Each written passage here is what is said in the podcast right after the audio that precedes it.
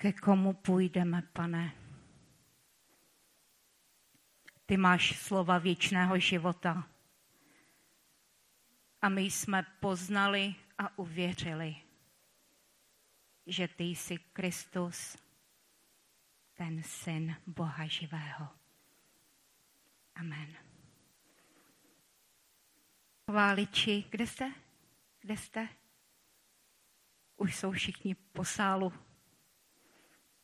Děkuji vám za to, jak, jak jste nás vedli do boží přítomnosti.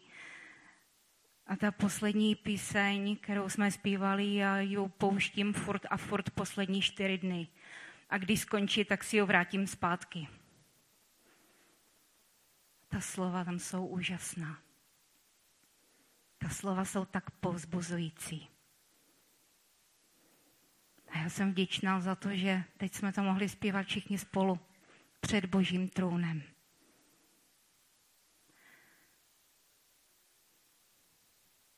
Viděli jste obrázek, že je krásný. Pojďme si prosím přečíst slovo na dnešní kázání, které je zapsáno u Jana v šesté kapitole, 35. verš. Já doufám, že dneska máte sebou Bible, protože budeme hodně číst.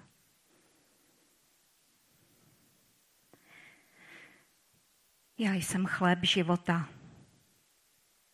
Ježíš jim řekl. Já jsem chléb života. A kdo přichází ke mně, nikdy nebude hladovět. A kdo věří ve mne, nebude nikdy žíznit. Amen.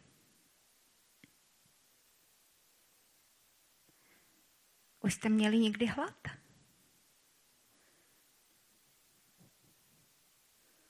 On je to docela relativní pojem hlad, že jo? Co to vůbec je? Všechno se pozná asi ve srovnání. Můj, můj otec vždycky říkal, že hlad je projev zdravého žaludku.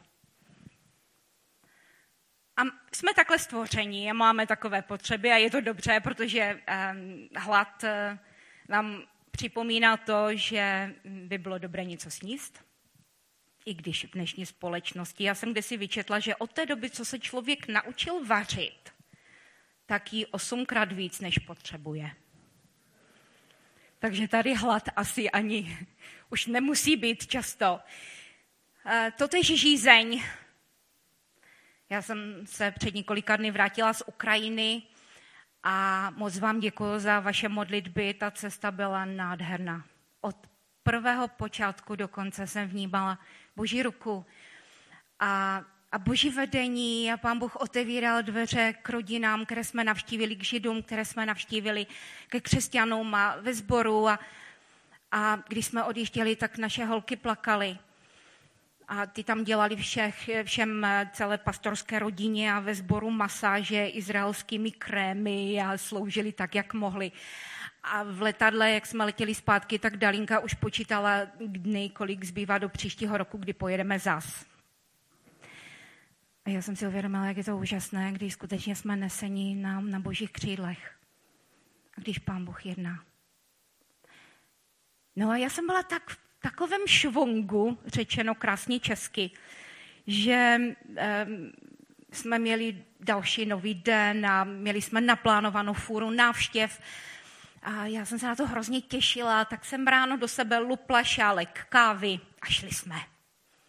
Venku bylo 38 stupňů, a my jsme šli k jedné rodině a pak ke druhé a, a ty rozhovory byly takové emocionální, já jsem to hodně prožívala a pak jsme šli ke třetí a najednou si říkám, ty jo, proč mi se tak strašně točí hlava? Že by tolik emocí. No a pak si říkám, aha, to asi nejsou emoce. Leží za ní. Jak jsem to tak mohla podcenit? Že, že jsem se nepostarala o to, abych své tělo, svému tělu poskytla potřebnou vodu. A, a naštěstí to jsou situace, které se dají spravit. A naštěstí ten náš hlad, který my pocitujeme, to asi ještě není hlad. Vzpomínám si, když jsem před eh, léty byla eh, na Sibiři v jednom městě, které se jmenovalo Bělovo v Kemerovské oblasti a moje úloha v tom městě byla hm, hledat židy, zorganizovat je, pomoct jim při odjezdu a, a tak nějak tam vůbec nic nešlo. A cítila jsem, že jsou zavřené dveře a, a fakt tam byly takové nějaké i duchovní tlaky a já jsem, eh, se mnou tam byla ještě jedna Němka, která neuměla rusky, takže byla víceméně závislá na mě. A ono, když musíte překládat od rána do večera a když jste tak upovídaní, jak já, tak to je fakt docela bojí a sebezapření. Protože eh, já si říkám, já nemůžu furt jenom překládat, já taky chci něco říct. A pak jsem po nějaké době už byla fakt hrozně unavená a vzpomínám si, že jsem jednou seděla na lavičce a bylo tak nějak sichravo, docela škaredě. A já jsem se modlila, říkám, pane Bože, ty jsi mě tu poslal. A já mám takovou touhu něco dělat, já chci vidět tvoje zázraky, já chci vidět, jak ty jednáš, já chci vidět, jak jsi veliký, já tě prosím, aby si tady sestoupil se svou mocí a se svojí silou a jednal a byla to taková ohnivá modlitba. A pak jsem se modlila dlouho v jazycích a žehnala jsem tomu městu. Po chvíli jsem si všimla, že tam, kde si vzadu šla babička. A šla tak hrozně vyklavě, bylo vidět, že je hodně slabá a najednou spadla. Já jsem vyskočila, běžela jsem k ní a bylo vidět, že, že se úplně točí hlava. A řekla jediné slovo. Hlad. Tak jsem honem běžela do obchodu, koupila bochník chleba a mléko. Pak se mi to přinesla, ona si sedla na lavičku. A když nabrala trošku víc síly, tak říká, já jsem už mnoho dnů nejedla. Já jsem nevěděla, co mám dělat. Tak jsem se doma pomodlila, Bože, pomoz. A rozhodla jsem se, že půjdu do města k obchodu a budu žebrat o chleba. A jestli nic nevyžebrám, tak umřu.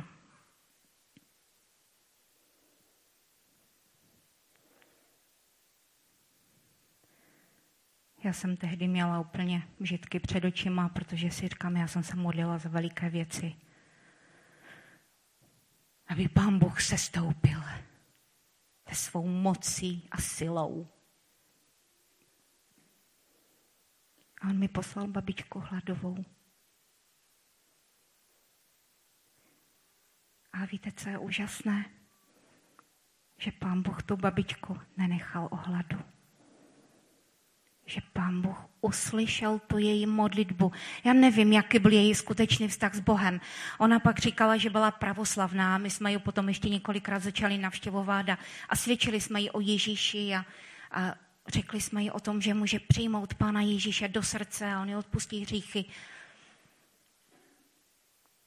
Ale ta úžasná věc je v tom, že ona v zoufalství vykřikla k Bohu a pán Bůh ji přispěchal na pomoc. My jsme už takřka probrali evangelium podle Matouše a vzhledem k tomu, že jsem učitelka, která už má absťák po škole, tak vás trošku proskouším. Pastore, dívej se, jak lidi jsou plní toho Matouše. Vzpomínáte si, ve které kapitole je napsáno o zabezpečení života? Já něco tady slyším, nějaké šustaní. Je to u Matouše, že? Souhlasíte? Aha, tam někde. Šestá kapitola u Matouše mluví, proto vám pravím od 25. verše, nemějte starost o svůj život. Co budete jíst, ani o tělo, co budete mít na sebe. Což není život víc než pokrm a tělo víc než oděv. Pohleďte na nebeské ptactvo. Neseje, než ne. Nesklízí do stodol a přece je váš nebeský otec živý. Což vy nejste o mnoho cenější. Kdo z vás může o jedinou píť prodloužit svůj život, bude-li se znepokojovat? To je jedno z mnoha míst v Biblii, kde pán Bůh říká, neboj se, neboj se, neboj se o svůj život. Neboj se o to, jestli budeš mít chleba. Neboj se o to, jestli budeš mít vodu. Neboj se o to, co budeš oblékat. Já jsem stejný. Já se chci postarat o to.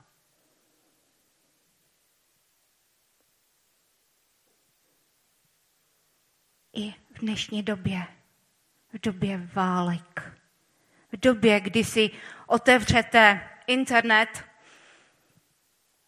a často tam není ani jedna pozitivně povzbuzující zpráva. V době, která má tendenci na nás přehodit deku strachu a obav a deprese a tlaku, Pán Bůh říká, neboj se. Nežij tím, co je, co vidíš kolem sebe. Nedej se poddat těm nástrahám, které tě chtějí vtáhnout do sevřenosti. Neboj se. Dnešní doba není těžší než ta, kterou prožíval prorok Eliáš, když v Izraeli byla sucho a hladomor. Lidi umírali. Ale Eliáš, který důvěřoval Bohu, víte, jak přečkal to období?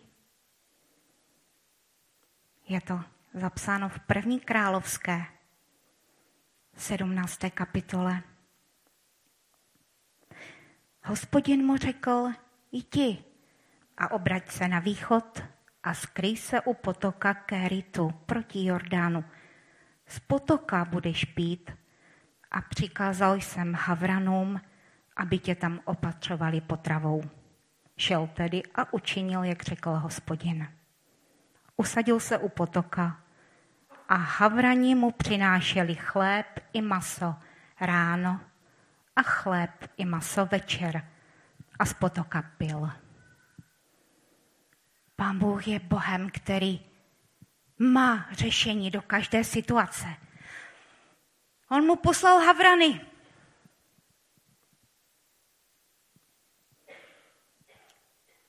A Eliáš si tam vegetil a říká, tak super, zítra zase přijdou havraní, v potoku teče voda, je mi dobře. Haleluja. A přišel den, kdy potok vyschnul. Aha, pane Bože, co se děje? Ty jsi mě tu poslal a já nemám co pít. Co teď? Spletl se Bůh? Nebo zapomněl, že v tom potoku už je tak málo vody?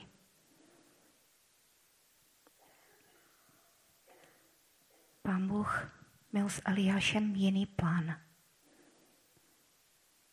Pán Bůh říká, tak a teď vcházíš do druhé fáze mé biblické školy víry.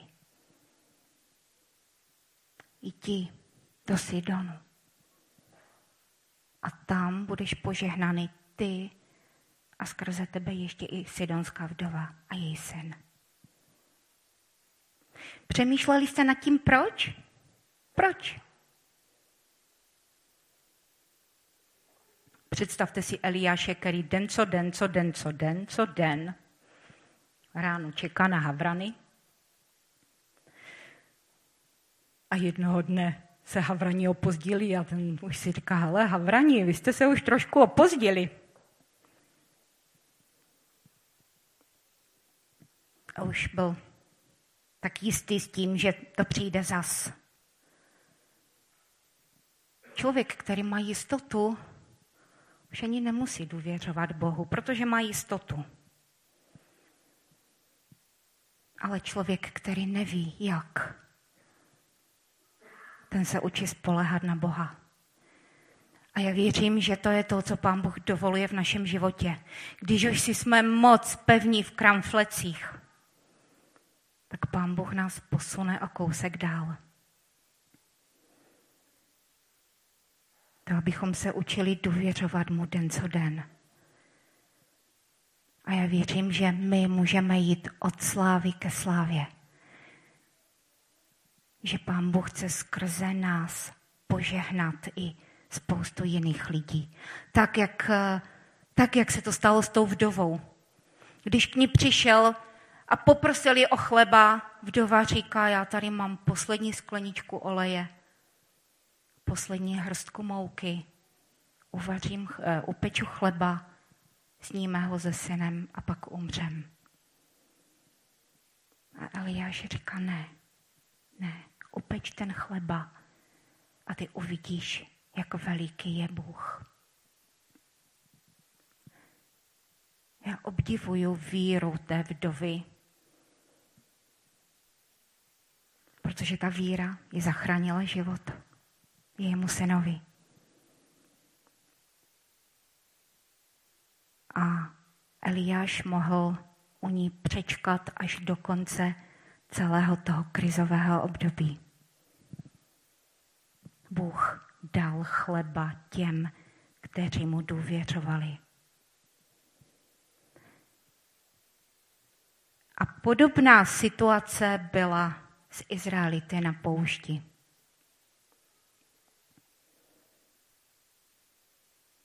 Když vyšli z Egypta a vešli do pouště a najednou měli hlad a měli žízeň.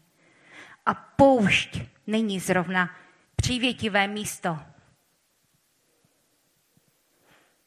Vzpomínáte si, co udělali? Začali reptat. A přišli k Mojžíšovi a říkali, kam ty z nás to tu vyvedl?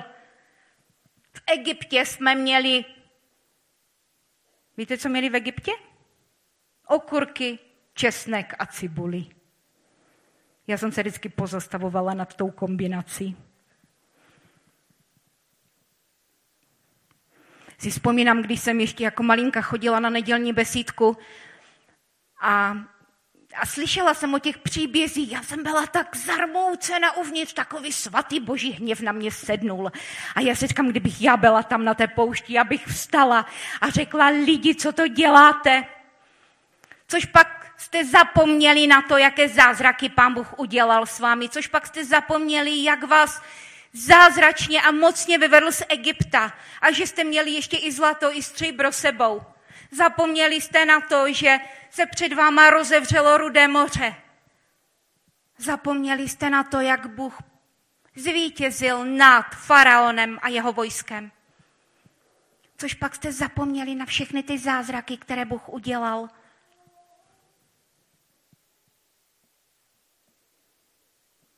A během mého života mi Pán Bůh častokrát připomínal to moje svaté nadšení a říkal vlasti, ty jsi úplně stejná. Ty jsi úplně stejná jako ti Izraelité.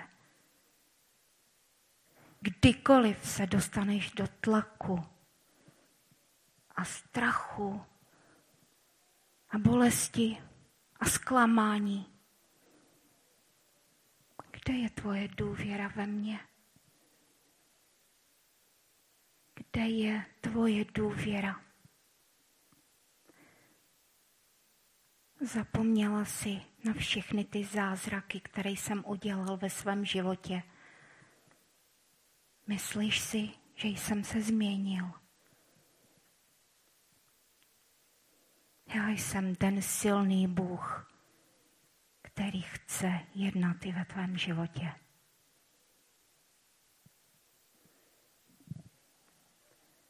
Pán Bůh se postaral o Izraelity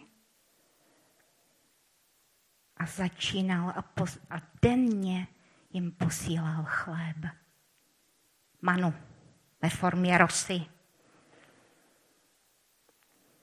Představte si, oni ráno vstali, vylezli ze svých stanů a kolem byly takové nějaká semínka. Bílo, jako sníh na poušti.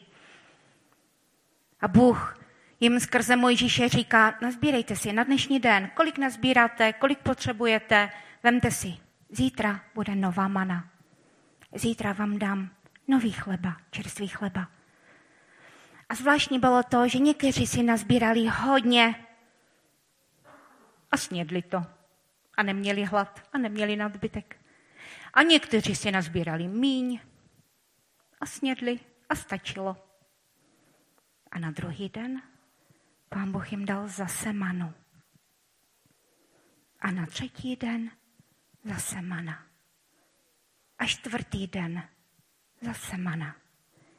Jediný den, kdy pán Bůh neposílal manu, byl šabat. Tehdy si měli nazbírat na dva dny dopředu.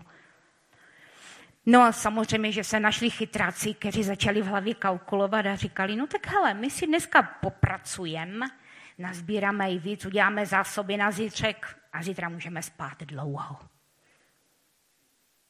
Co se stalo s tou manou? Na druhý den, když si otevřeli a těšili se na chutnou, vonavou, svěží manu, tak tam našli něco smradlavého, splesnivělého, ve kterém se, v čem se objevily červy. A museli jít za tábor a vyhodit to. Proč? Protože Bůh nás učí důvěřovat mu každý den, každičky jeden den. Dneska je Bůh stejný, jak byl včera. I zítra bude stejný. I zítra nám pošle chleba. Já nevím, jakým způsobem to udělá. On to může změnit. Ale jeho zaslíbení platí.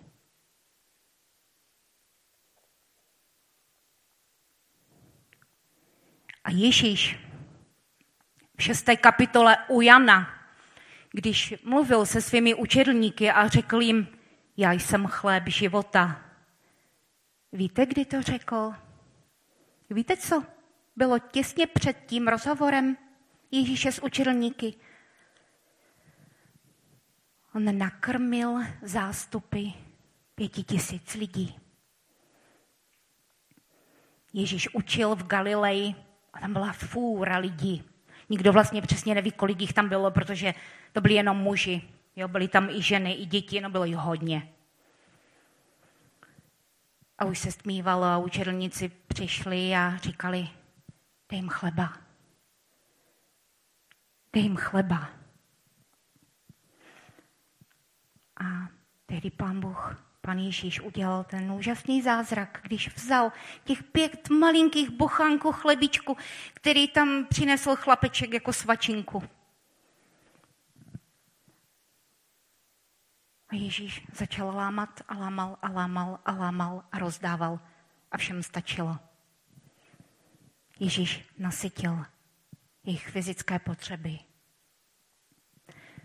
A hned na to říká, já jsem chléb života.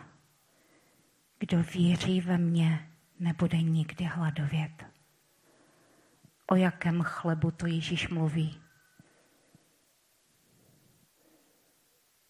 To je něco jiného než fyzický chleba.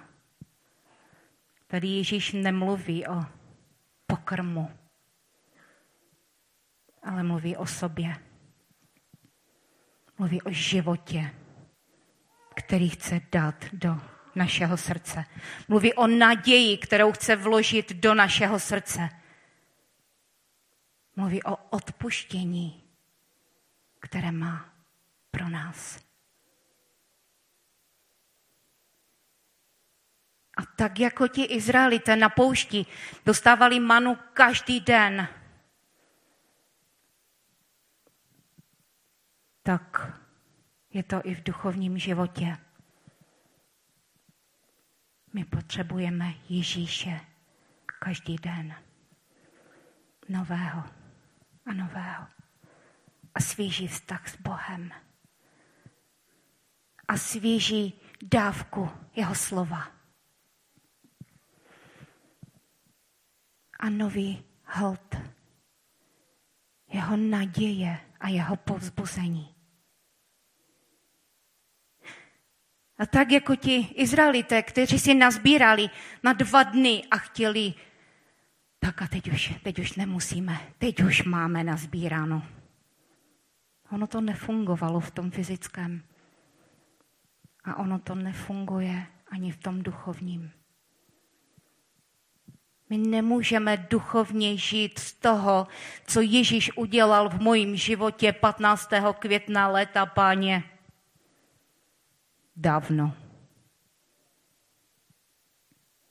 Ono je moc dobré vzpomínat na to, co Ježíš udělal. I u zjevení, ve zjevení je úžasný verš, že oni zvítězili. Víte, čím zvítězili? Krví beránka a slovem svého svědectví. Já věřím v to, že je úžasné vzpomínat na to, co pán Bůh udělal v mém životě. Ono to posílí naši víru. Ono to posílí víru těch, komu to vyprávíte. Ale z toho nemůžeme být duchovně živí. My potřebujeme Boha dneska. My potřebujeme živé setkání s Bohem dneska. A jestliže to nemáme,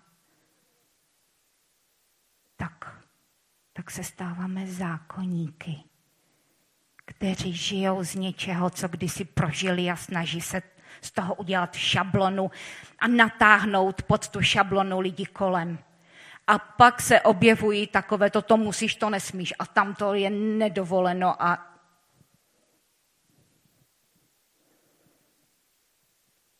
O to tady přece vůbec nejde. Já jsem teď na Ukrajině taky prožila, potkala jsem tam sbory, které řešily délku sukní a směli žena mít náušnice v uších. Já jsem si je radši sundala. Já nosím vždycky dlouhé, masivní, aby to bylo vidět. A kolik písní musí být zaspíváno ve zhromáždění před kázáním a Směli se po zhromaždění pít čaj, nebo to je nesvaté. O to tady vůbec nejde. To, o co tady jde, je Ježíš. Ježíš.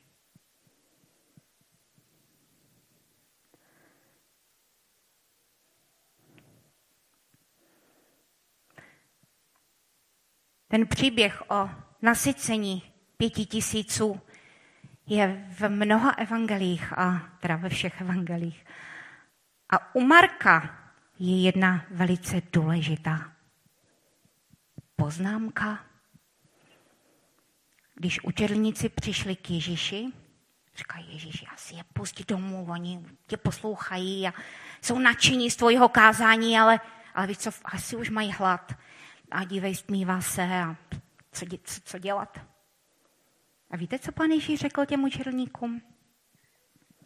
On se obrátil na ně a říká, dejte jim najíst. Dejte jim najíst. Vy.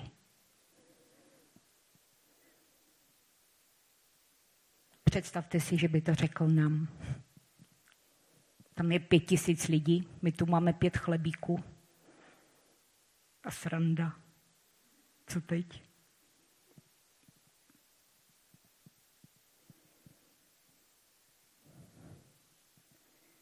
Ale ta výzva neplatila jenom učerníkům. Ta výzva platí i nám. Vy běžte a dejte jim najíst. Těm, kteří to potřebují. těm, kteří jsou hladoví, těm, kteří mají strach, těm, kteří jsou zoufalí. Dejte jim najíst.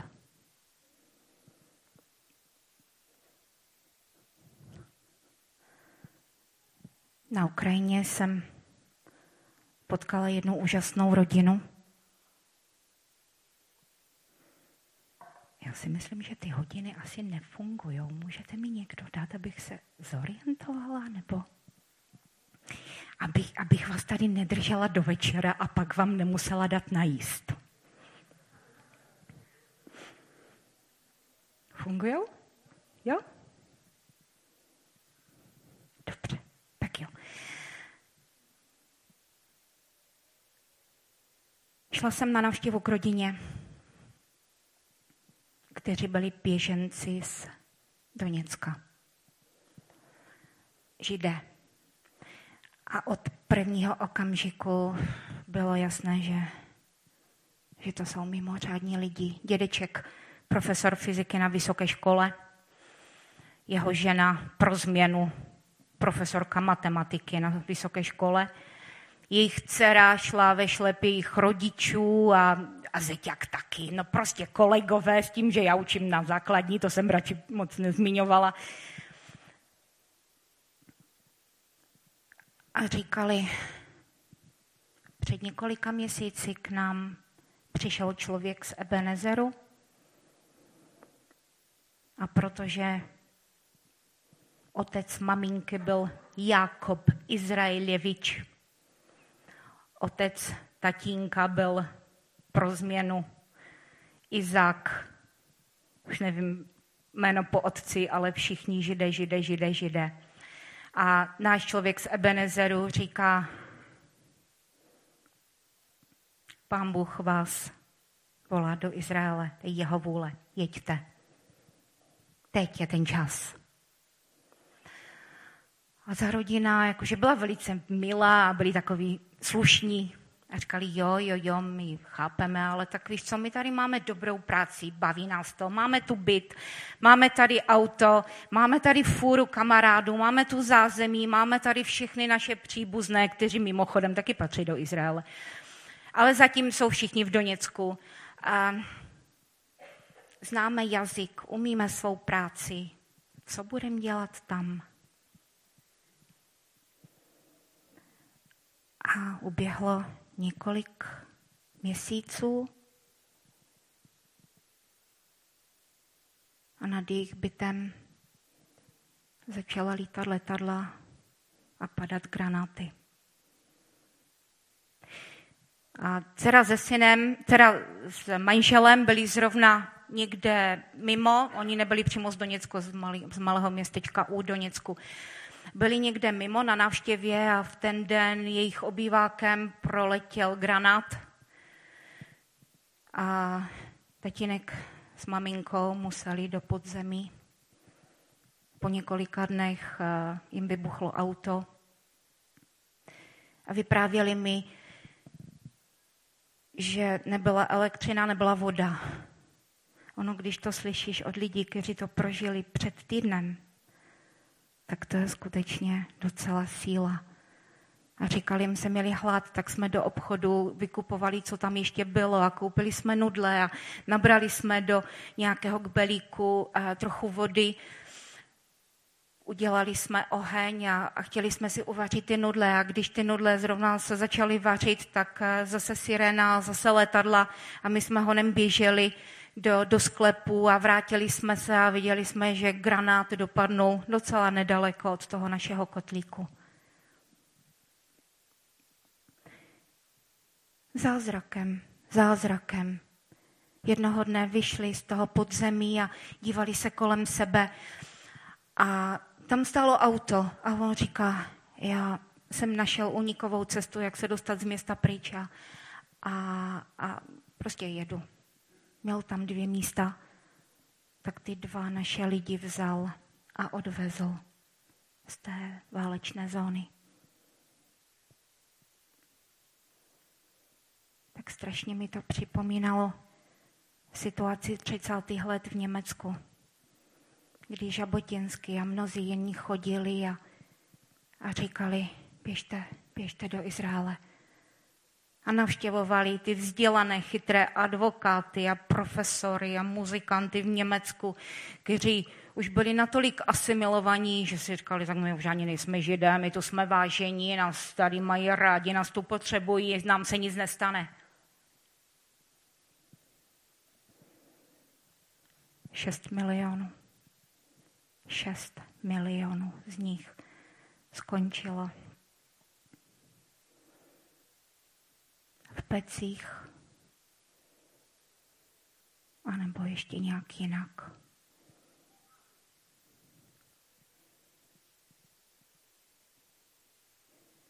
A Ježíš říká, běžte, běžte k ním a dejte jim chleba.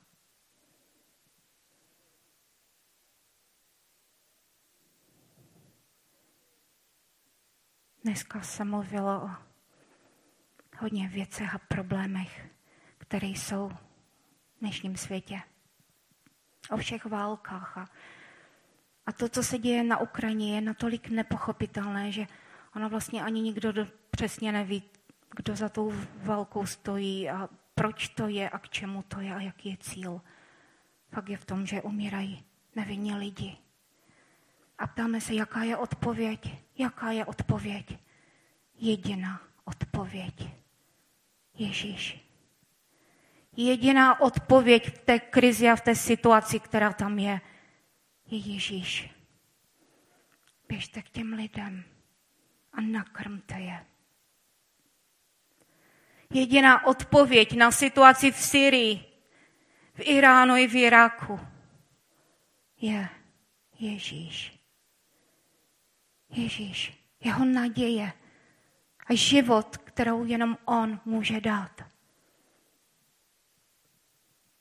Jediná odpověď na situaci v Izraeli a v Gaze je Ješua Hamašia, Mesiáš, jejich Mesiáš, který jediný se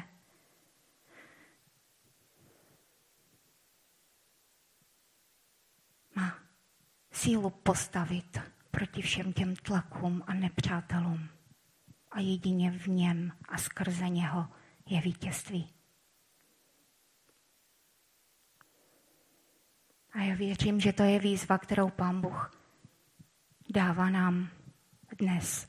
Veliké poslání, které Pán Bůh chce vložit na nás. Buďte plní toho chleba, buďte plní mého života, buďte plní mé naděje, buďte plní mého odpuštění a jděte k lidem kolem vás. Ti, kteří mají hlad, ti, kteří mají strach, ti, kteří jsou zoufalí a dejte jim najíst.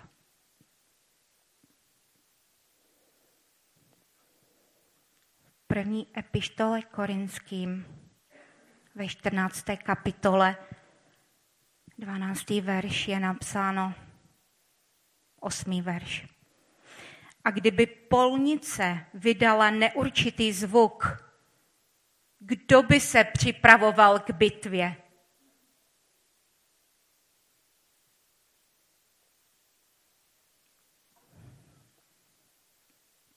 Ty jsi ta polnice. Jaký zvuk vydáváš? Jaký zvuk vydáváš?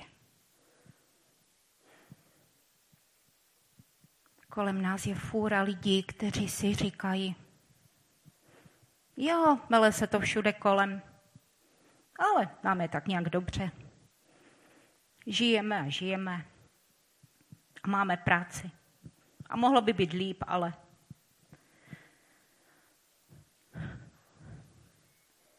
ale kdyby polnice vydala neurčitý zvuk, kdo se připraví k bitvě? Kdo těm lidem řekne o tom, že oni potřebují Ježíše? Kdo těm lidem řekne, že ty vnitřní strachy, které mají a neukazují na venek, že můžou jít pryč. Protože tam, kde je Ježíš, jako dokonalá láska, tam není místo pro strach.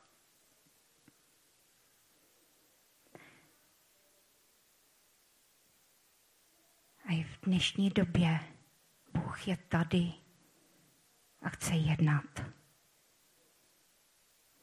Protože Ježíš Kristus je stejný včera, dnes i na věky. Je to stejný Bůh, který poslal Eliáše k potoku a pak se o něho postaral dál, když ta voda vyschla.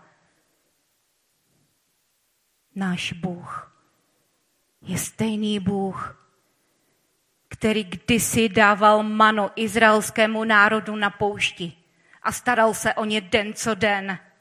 A víte, co je úžasné? Že i když jako reakci na svou lásku a na svou péči viděl, že oni zase reptají a už zase reptají a už zase padají. Jaká byla reakce Boha? On jim odpustil a znova jim dal chleba. A znova jim dal chleba a maso a naději. Je to stejný Bůh, který s Danielem byl ve lví jámě, když se zdálo, že se spravedlivým Danielem už je konec.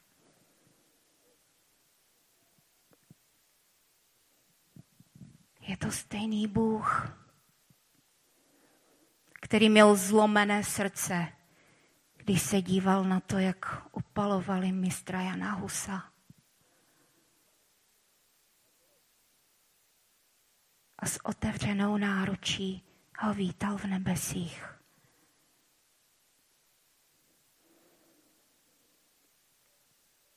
Je to stejný Bůh, který lidem, kteří v něho důvěřovali a hledali ho, vždycky odpovídal. Je to stejný Bůh, který kdysi tobě řekl slovo, které platí navždycky. Neboj se, vždyť já jsem s tebou. Nerozhlížej se úzkostlivě, já jsem tvůj Bůh. Dodám ti odvahu a pomocí ti budu. Budu tě podpírat pravici své spravedlnosti. Já jsem hospodin tvůj Bůh. Držím tě za pravici a pravím ti, neboj se. Já jsem tvá pomoc.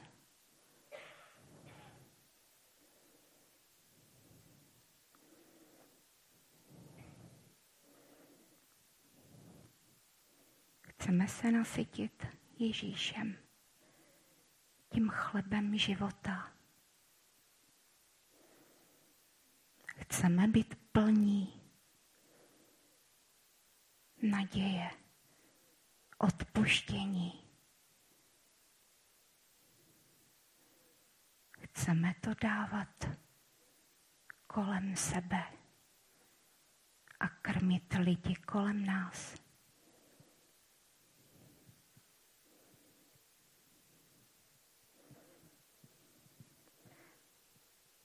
Chváliči, můžu vás poprosit?